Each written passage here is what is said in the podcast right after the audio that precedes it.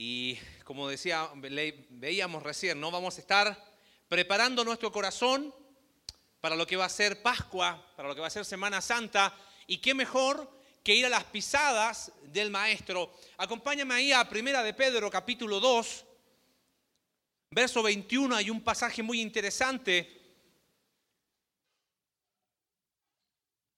Dice así, capítulo 2, verso 21. Dice, pues para esto fuisteis llamados, propósito, porque también Cristo padeció por nosotros, y ahí está la expresión, dice, dejándonos ejemplo para que sigáis sus pisadas. Esa palabra ejemplo es genial. Le preguntaba ahí a, los, que estuvieron temprano, ¿quién fue malo para dibujar cuando niño? Levante la mano, así no me siento tan solo. ¿Ok? Los que éramos malos para dibujar, ¿qué hacíamos?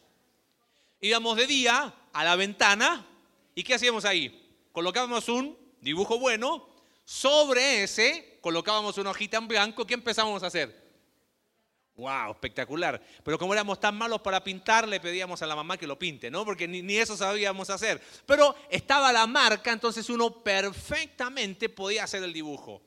Mira, la idea de la palabra ejemplo ahí en el idioma en que fue escrito el Nuevo Testamento es la idea de una imagen puesta abajo para que tú perfectamente la puedas dibujar.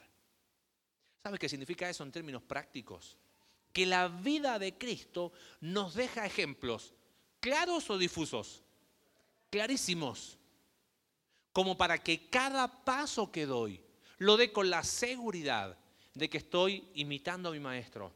Así que Él nos deja ese ejemplo. Y lo, lo lindo de los evangelios es que son libros muy ricos en detalles. Habla muchísimo de eh, palabras que dijo Jesús, palabras que no dijo también, milagros que hizo, milagros que tampoco hizo. Mira qué interesante, en Hechos capítulo 3, solo para los que les gusta por ahí estudiar, eh, cuando eh, Pedro y Juan sanan al cojo de nacimiento, dice que era puesto en la puerta del templo desde que había nacido. O sea, Jesús lo vio muchas veces y no lo sanó. Porque había un propósito. Eh, Dios usó a Pedro y a Juan. Los evangelios nos dan detalles preciosos. Y algo que habla mucho los evangelios son lugares. Los lugares son importantes, ¿no? Uno recuerda el lugar donde nació, el lugar donde conoció a su esposo, a su esposa, el lugar aquí, mira, en esta casa fue mi primer casa. Los lugares hablan de momentos, hablan de cosas que son valiosas e importantes. Vamos a empezar en estos días preparándonos para Pascua, a hablar de lugares que fueron claves en la vida de Jesús. Y en esta tarde ya vamos a hablar de uno de los lugares quizás no solo importante, sino que tiene muchas lecciones para nosotros hoy. Vamos a hablar de el desierto en la vida de Jesús. ¿Alguien conoce algún desierto? ¿Sí? Acá tenemos uno, desierto de Chihuahua, en el norte del país tenemos desiertos, el más conocido quizás en, África, el Sahara. Eh, mi esposa es de un desierto, ella era la única flor y ahí la fui. No, no, era, era el desierto de Atacama, es el desierto más seco del mundo y hay que ir ahí. ¿eh? Eh, quizás a los que no están acostumbrados al desierto es como, wow, qué feo esto, ¿no? Pero tiene su encanto el desierto. Cuando uno piensa en desierto, ¿qué son los conceptos que se vienen a tu mente? Mira, te voy a mostrar unas imágenes pero de los probables desiertos donde estuvo Jesús. Mira, ahí está la primera. Esa es una vista panorámica de lo que es Jericó y sus alrededores, lugares desiertos.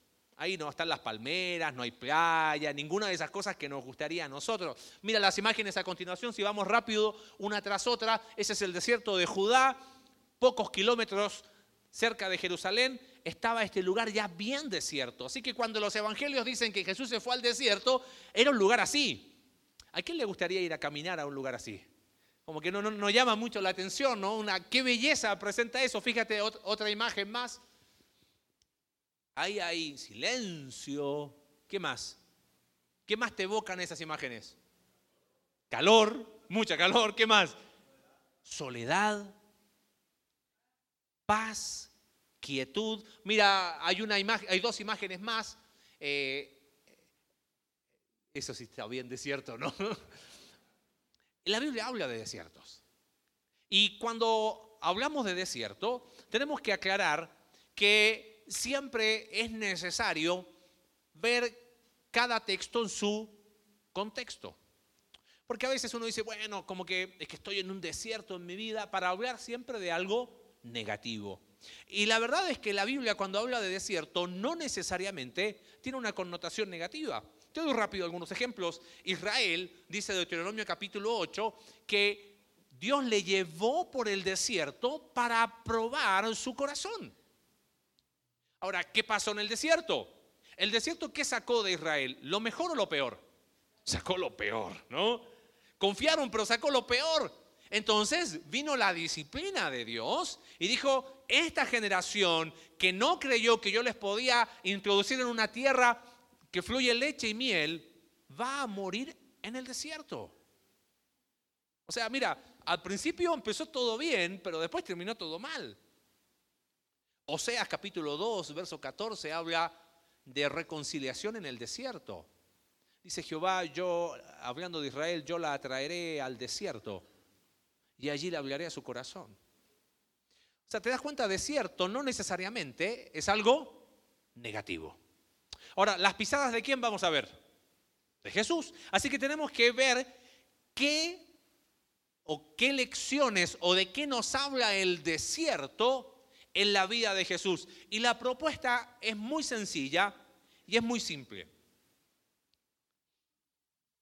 Yo creo que a la luz de la vida de Jesús, tú y yo, escucha bien esta expresión, necesitamos desiertos en nuestra vida. Y tú me dices, oye, pero Marce, viendo las imágenes que están ahí, eh, yo no quiero. o sea, no me gusta. Es que quizás tenemos que cambiar el concepto negativo de desierto. Porque si queremos ser como Cristo, no solo necesitamos esos, desiertos, sino tenemos que procurar esos desiertos en nuestra vida. Así que sin mucho vuelta vamos a ir a la primera lección, Lucas capítulo 1, verso 80. ¿Qué fue el desierto en la vida de Jesús? Fíjate la primera lección, capítulo 1 de Lucas, verso 80. Dice, y el niño crecía, y se, refiriéndose a Jesús, y se fortalecía en espíritu, y estuvo en lugares, ¿qué cosa? Desiertos. Capítulo 3 de Lucas, verso 23. Jesús mismo al comenzar su ministerio era como de cuántos años? 30 años, hijo según se creía de José. Capítulo 2 de Lucas, verso 42. Y cuando tuvo cuánto? 12 años, subieron a Jerusalén conforme a la costumbre de la fiesta. Verso 52. Y Jesús crecía en sabiduría y en estatura y en gracia para con Dios. ¿Y quién más? Y los hombres. Le perdemos el rastro a Jesús a los 12 años y aparece después en cuánto? En 30. ¿Qué pasó en ese tiempo? Y ahí empiezan algunos que imaginan cosas que no son. ¿Sabe qué estaba haciendo Jesús? Estaba preparando. El desierto es el lugar de la preparación. A mí me llama poderosamente la atención que por alguna razón Dios guarda silencio pero él se estaba preparando para aquel momento. Vamos a unirlo con lo que vamos a ver en el tercer punto, que tiene que ver con comunión. Jesús buscaba esos lugares de desierto para tener comunión, porque esos son los lugares que él siempre frecuentó. ¿Por qué lugar de preparación? Y uno dice, oye, Jesús, o sea, el hombre perfecto. Bueno, ahí está la lección para nosotros. Si el hombre perfecto tuvo un tiempo de preparación en la soledad del desierto, donde estuvo en Nazaret, ya eh, eh, uno tiene que entender que Israel no es muy extenso, o sea, de un límite a otro es de aquí al DF, así que eso, eso era todo Israel, no había mucho como para irse y era fácil eh, trasladarse a lugares desiertos ahí en Israel. La preparación. Uno ve en la escritura a grandes hombres de Dios teniendo un tiempo de preparación. Por ejemplo, vamos al Antiguo Testamento y vemos a quién? Moisés. ¿Te acuerdas cómo se podemos dividir un, un hombre de Dios? D.L. Moody dividió la vida de Moisés así. Los primeros 40 años, Moisés estuvo en Egipto, criado como hijo de la hija de Faraón. Y, y este hombre decía, los primeros 40 años de Moisés, Moisés creció creyendo que era alguien, cuando en realidad no era qué, nadie. ¿Y qué pasó después de los 40 años? ¿Dónde se fue Moisés? Al desierto. ¿Y cuántos años estuvo en la Universidad del Desierto? qué carrera más larga, ¿no? Otros 40 años más. ¿Y qué estuvo haciendo Dios en la vida de Moisés esos 40 años? Enseñándole a Moisés que él no era qué? Nadie. ¿Qué pasó después? Los planes de Dios preciosos. Ahora vas a volver al lugar de donde yo te saqué. Vas a volver como pastor de ovejas, algo que era abominación para los egipcios. Y Dios le dice, y este hombre hacía la reflexión, para demostrarte lo que yo puedo hacer con un don nadie. Ahora, en medio de ese retorno de Moisés, ¿qué hubo en el medio? Desierto. Preparación. Preparación. Otro hombre de Dios, el apóstol Pablo. Si uno toma el relato de Hechos y el relato de Gálatas capítulo 2, dice que él fue a Arabia y estuvo en Arabia tres años. Desierto. Después, lo más probable es que va a Tarso, porque ahí es donde retoma el relato Hechos. En total, ¿sabes cuántos años pasaron entre que Pablo tuvo el encuentro con Cristo ahí, camino a Damasco, hasta que Bernabé lo va a buscar para llevar a la iglesia de Antioquía? Siete años. Y uno dice, qué pérdida de tiempo. No, no, no, no, no. ¿Qué estaba haciendo Dios ahí con Pablo? estaba preparando. ¿Sabes que Tenemos que aprender a procurar esos lugares de desiertos para prepararnos espiritualmente para cumplir los propósitos de Dios para nuestra vida. Y creo que en ese sentido hay lecciones para nosotros muy claras. A veces, eh, hace, hace unos meses atrás, estando en el Instituto Bíblico, hablaba con los alumnos y, los animaba a, seguir creciendo espiritualmente. Entonces surgió el, tema de cómo ayudar a otros en problemas. Entonces una persona dice, bueno, pero es que yo tengo la mejor intención. Yo dije, mira, vamos a hacer algo. Esa persona estaba con un problema de salud. Entonces le dije, mira, yo tengo la mejor intención de ayudarte con tu problema de salud. Tenía un problema en su rodilla. Entonces voy a buscar dos cuchillos a casa y te voy a operar. ¿Te parece?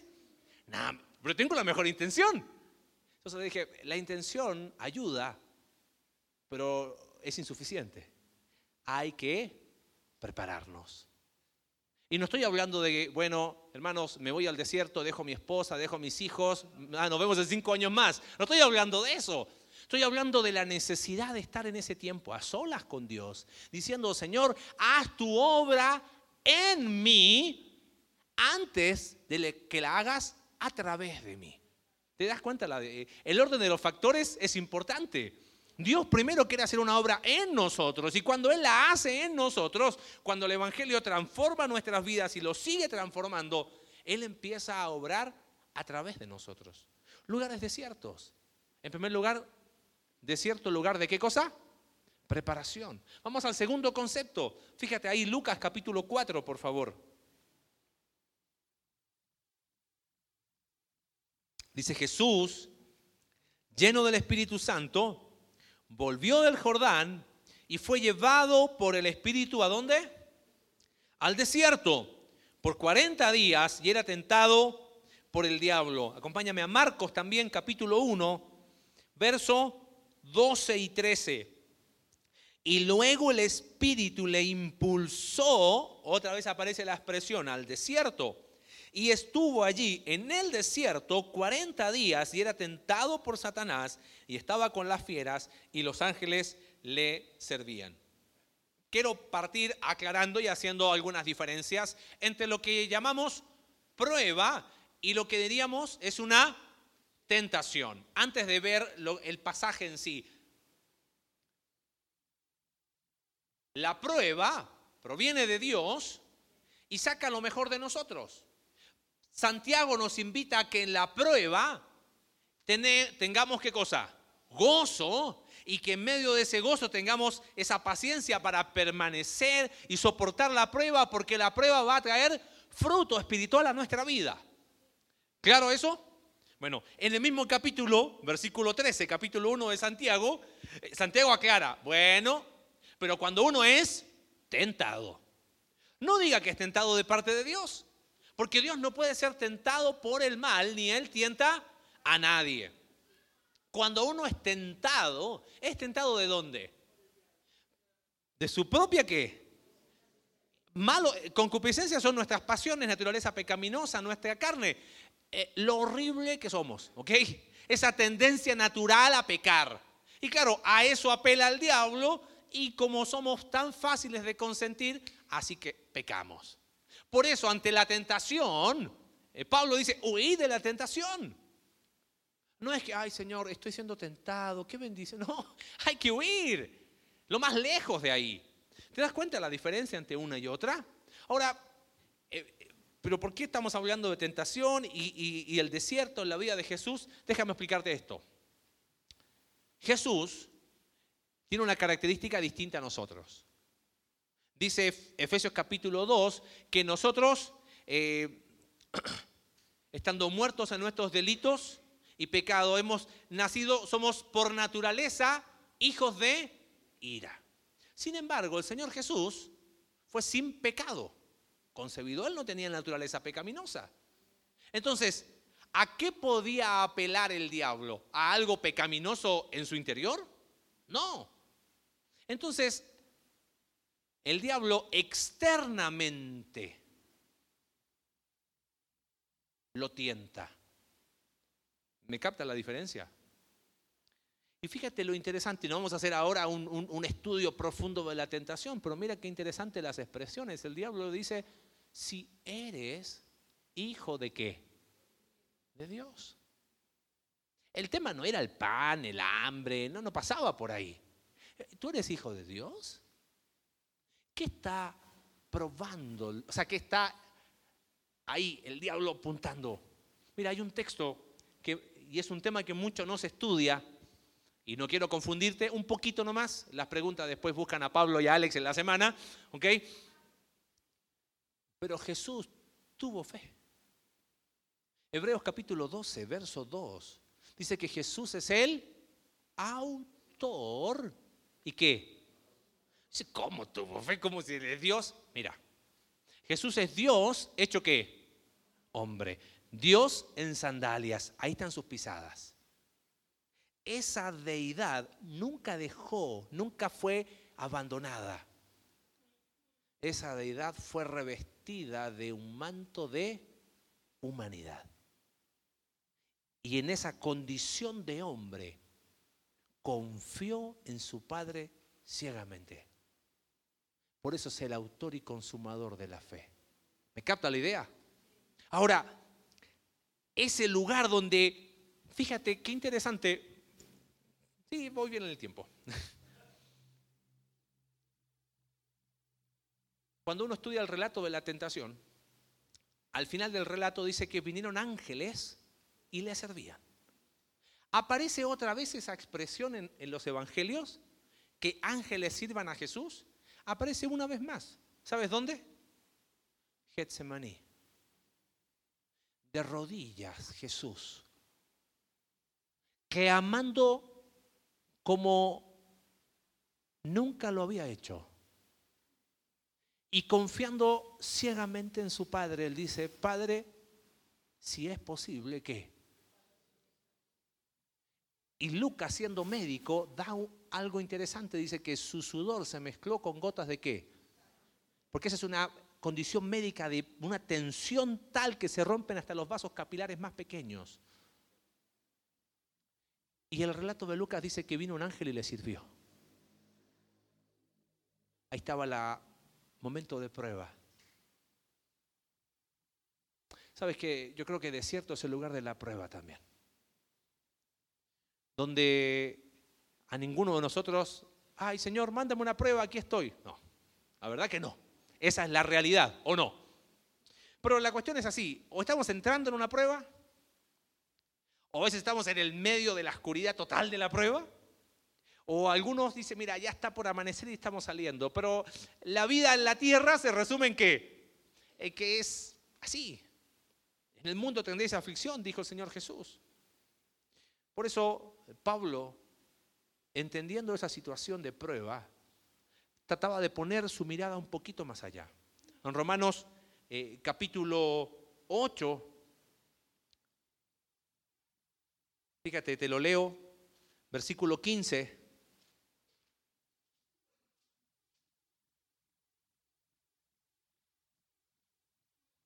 Romanos 8, 15 dije. No, no es 15. Es 18. 8, 18. Dice, pues tengo por cierto que las aflicciones del tiempo presente, esas pruebas, esos desiertos, no son comparables con la gloria venidera. A nadie le gusta ese desierto, pero es necesario. Es necesario que nuestra fe sea probada.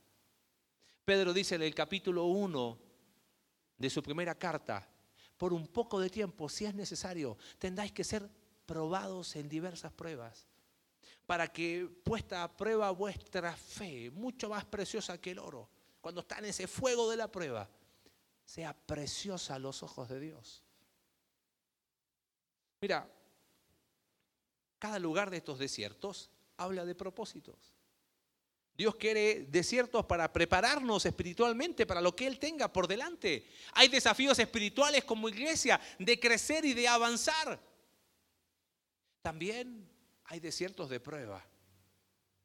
No nos gustan. A nadie dice, bueno, Señor, mándame prueba. No. Pero cuando viene, ahí estamos para, dice Gálatas capítulo 6, sobrellevar los unos las cargas de qué? De los otros y así cumplir la ley de Cristo y llorar juntos, reír juntos y caminar juntos. Pero es necesaria esa prueba para que nuestra fe se fortalezca. Y hermano mío, permíteme un, paréntesis, veo el tiempo y esta es la ventaja de, doble culto, que uno mejora en lo segundo del tiempo, ¿no? Permíteme un paréntesis en eso. A veces eh, no entendemos estos desiertos de prueba. Hablamos a veces con mi esposa y decimos, eh, es como que tenemos incontinencia verbal. Queremos acercarnos a alguien que está en prueba y como que algo le tenemos que decir. No, tú tranquilo porque... Y empezamos a, a nosotros a darle propósito para él. Sabes que los amigos de Job, cuando Job estuvo en prueba, hicieron algo genial. ¿Sabes lo que hicieron? Fueron y estuvieron siete días en silencio. ¿Sabes cuando empezaron a hacer las cosas distintas y mal? Cuando abrieron qué? Eh, había que estar en silencio y nada más, pero había que estar. Esos desiertos de prueba son para dar ese espacio de soledad, pero al mismo tiempo de aprender a acompañar. Porque somos un cuerpo. Y en el cuerpo cuando un miembro se duele, ¿nos dolemos? Y, la mano le empieza a decir a la oreja, oye oreja, es por esto. No, no, no, están juntos. Nada más. De cierto lugar dijimos de qué? Preparación. Segundo lugar, lugar de qué? De prueba. En tercer lugar, fíjate, por favor, Lucas capítulo 4. Lo habíamos anticipado recién, versículo 42. Cuando ya era de día, salió y se fue a un, ¿qué cosa? Otra vez lugar desierto. Y la gente le buscaba y llegando a donde estaba le detenían para que no se fuera de ellos. Capítulo 5, verso a 15. Fíjate qué interesante. Pero su fama, la de Jesús, se extendía más y más. Y se reunía mucha gente para oírle y para que le sanase de sus enfermedades. Pero, mira el contraste, ¿qué hacía Jesús? Él se apartaba. ¿A dónde? A lugares desiertos. ¿Y qué hacía ahí? Oraba. Marcos capítulo 1, último texto. Verso 35. Dice, levantándose muy de mañana, siendo aún que muy oscuro, salió y se fue a un lugar. ¿Y qué hacía ahí? Cierto lugar de la preparación necesaria. Dios tiene sus propósitos, quiere trabajar primero en nosotros antes de a través de nosotros. Por eso no tienes, no hay necesidad de promoverte, de, eh, aquí estoy yo, quiero, tranquilo, deja que Dios sobre en ti, que Él te va a poner y te va a dar la oportunidad de servicio, pero deja que Él obre en ti primero. Lugar de la prueba, donde nuestra fe es probada y se fortalezca y Él tiene sus propósitos que solo Él sabe. Y a su tiempo, y aún pasarán años y a lo mejor me seguirá costando encontrar propósitos, pero confío en ese misericordioso Dios que sabe que siempre, o que sé yo que siempre querrá lo mejor para mí. En tercer lugar, el lugar de la comunión. Mira, la comunión de Cristo con su Padre no solo era inevitable, era imprescindible, era necesaria y era coherente con lo que él decía. Jesús siempre decía, yo no busco hacer mi voluntad, sino busco hacer la voluntad de quién? Del que me envió. ¿Cómo iba a saber la comunión? Si el hombre perfecto buscaba esos lugares desiertos para comunión con Dios, hombre, ¿cuánto más nosotros? Y lo interesante es que iba a esos lugares desiertos, que dijimos, desierto también nos transmitía la idea de tranquilidad, de quietud, de silencio. Mira algunos salmos conmigo. Acompáñame por favor al Salmo 46, verso 10. Dice el texto bíblico, estad como quietos. El lugar desierto es el lugar para estar quieto. Y dice el texto, estad quietos ¿Y qué va a pasar? Vas a conocer que yo soy Dios. ¿Cómo encontrar lugares de quietud si somos inquietos por naturaleza? Estad quieto. Fíjate, Salmo 37, verso 7, la primera parte. Mira qué precioso este texto. Guarda, ¿qué cosa? Silencio.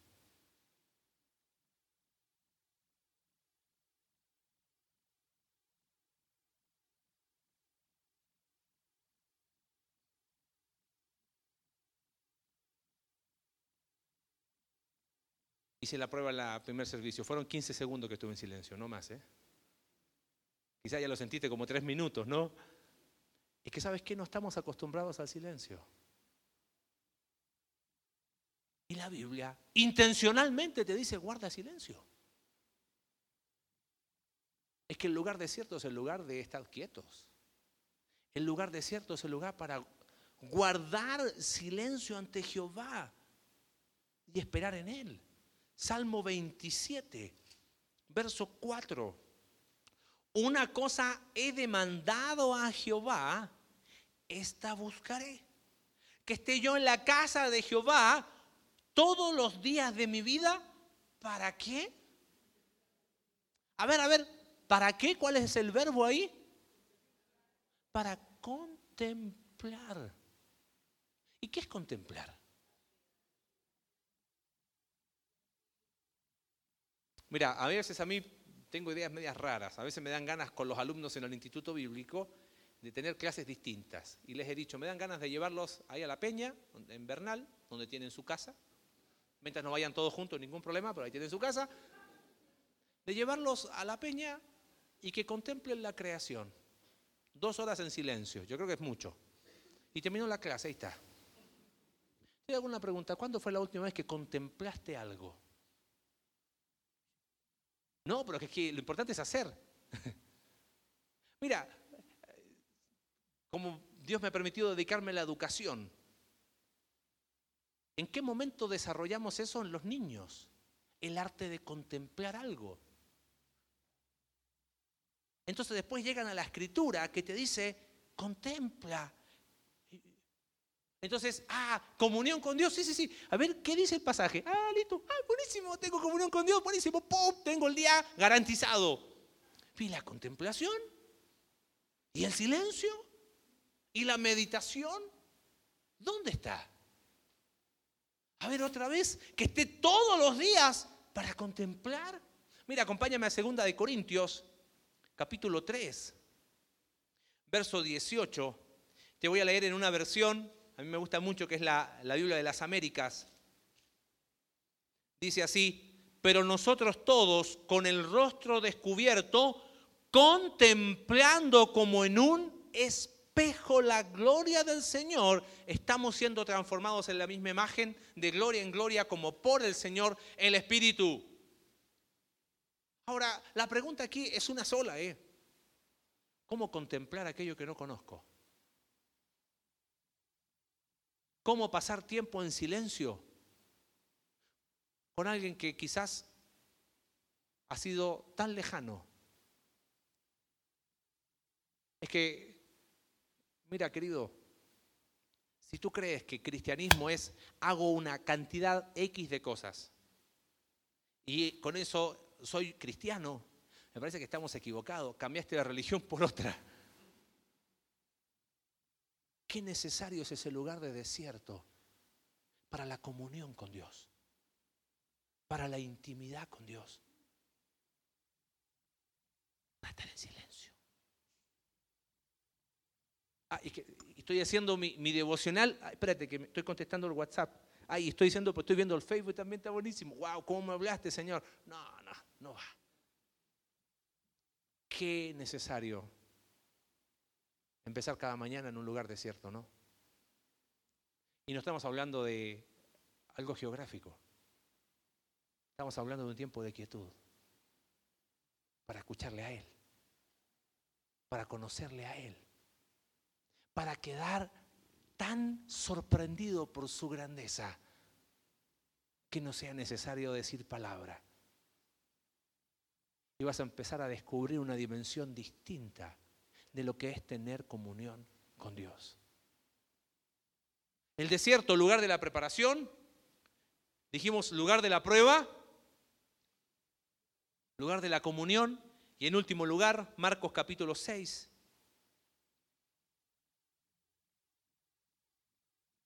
Mira qué interesante este pasaje.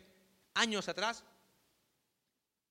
la primera vez que lo vi, me sorprendió mucho y en estas semanas estudiando este tema, volví a aprender lecciones muy especiales. Fíjate lo que dice el verso 30, Marcos capítulo 6, verso 30. Entonces los apóstoles se juntaron con Jesús y le contaron todo lo que habían hecho y lo que habían enseñado. Ahora coloquémonos un poquito en el lugar de los apóstoles. Fuimos y todos somos apóstoles, ¿ok? Volvemos, Jesús, adivina lo que hicimos. Había un endemoniado y yo hice así, ¡fua! Y el demonio se fue, ¡wow! Y de repente salta al otro y dice, no, pero había un ciego. Y, yo hice así, Y dice, ah, no, no. Y todos contando al mismo tiempo. ¿Qué hubiese sido la respuesta quizás más esperada o lo natural? Bueno, hagan más, vuelvan y... Y a mí me sorprende la respuesta de Jesús. Fíjate el versículo 31. Él les dijo, venid vosotros aparte, ¿a dónde? ¿Y a qué los mandó? Un poco. A descansar, ya no, no, un poco, aclaro. Y mira lo que dice el texto, porque eran muchos los que iban y venían, de manera que ni aún tenían tiempo para qué. Ay, tú dices, ah, porque es que tú no sabes cómo es mi día. Los discípulos tampoco tenían tiempo para comer, ¿eh? Iban y venían, que tenían que andar ahí con unos, bueno, en el tiempo no había tacos, pero bueno, supongo que comerán en el camino, algo hacían. Verso 32. Y se fueron solos en una barca, ¿a dónde? A un lugar desierto. Le habían contado todo lo que habían hecho y Jesús es como que, ¿se entiende la expresión? Vamos a bajar un cambio.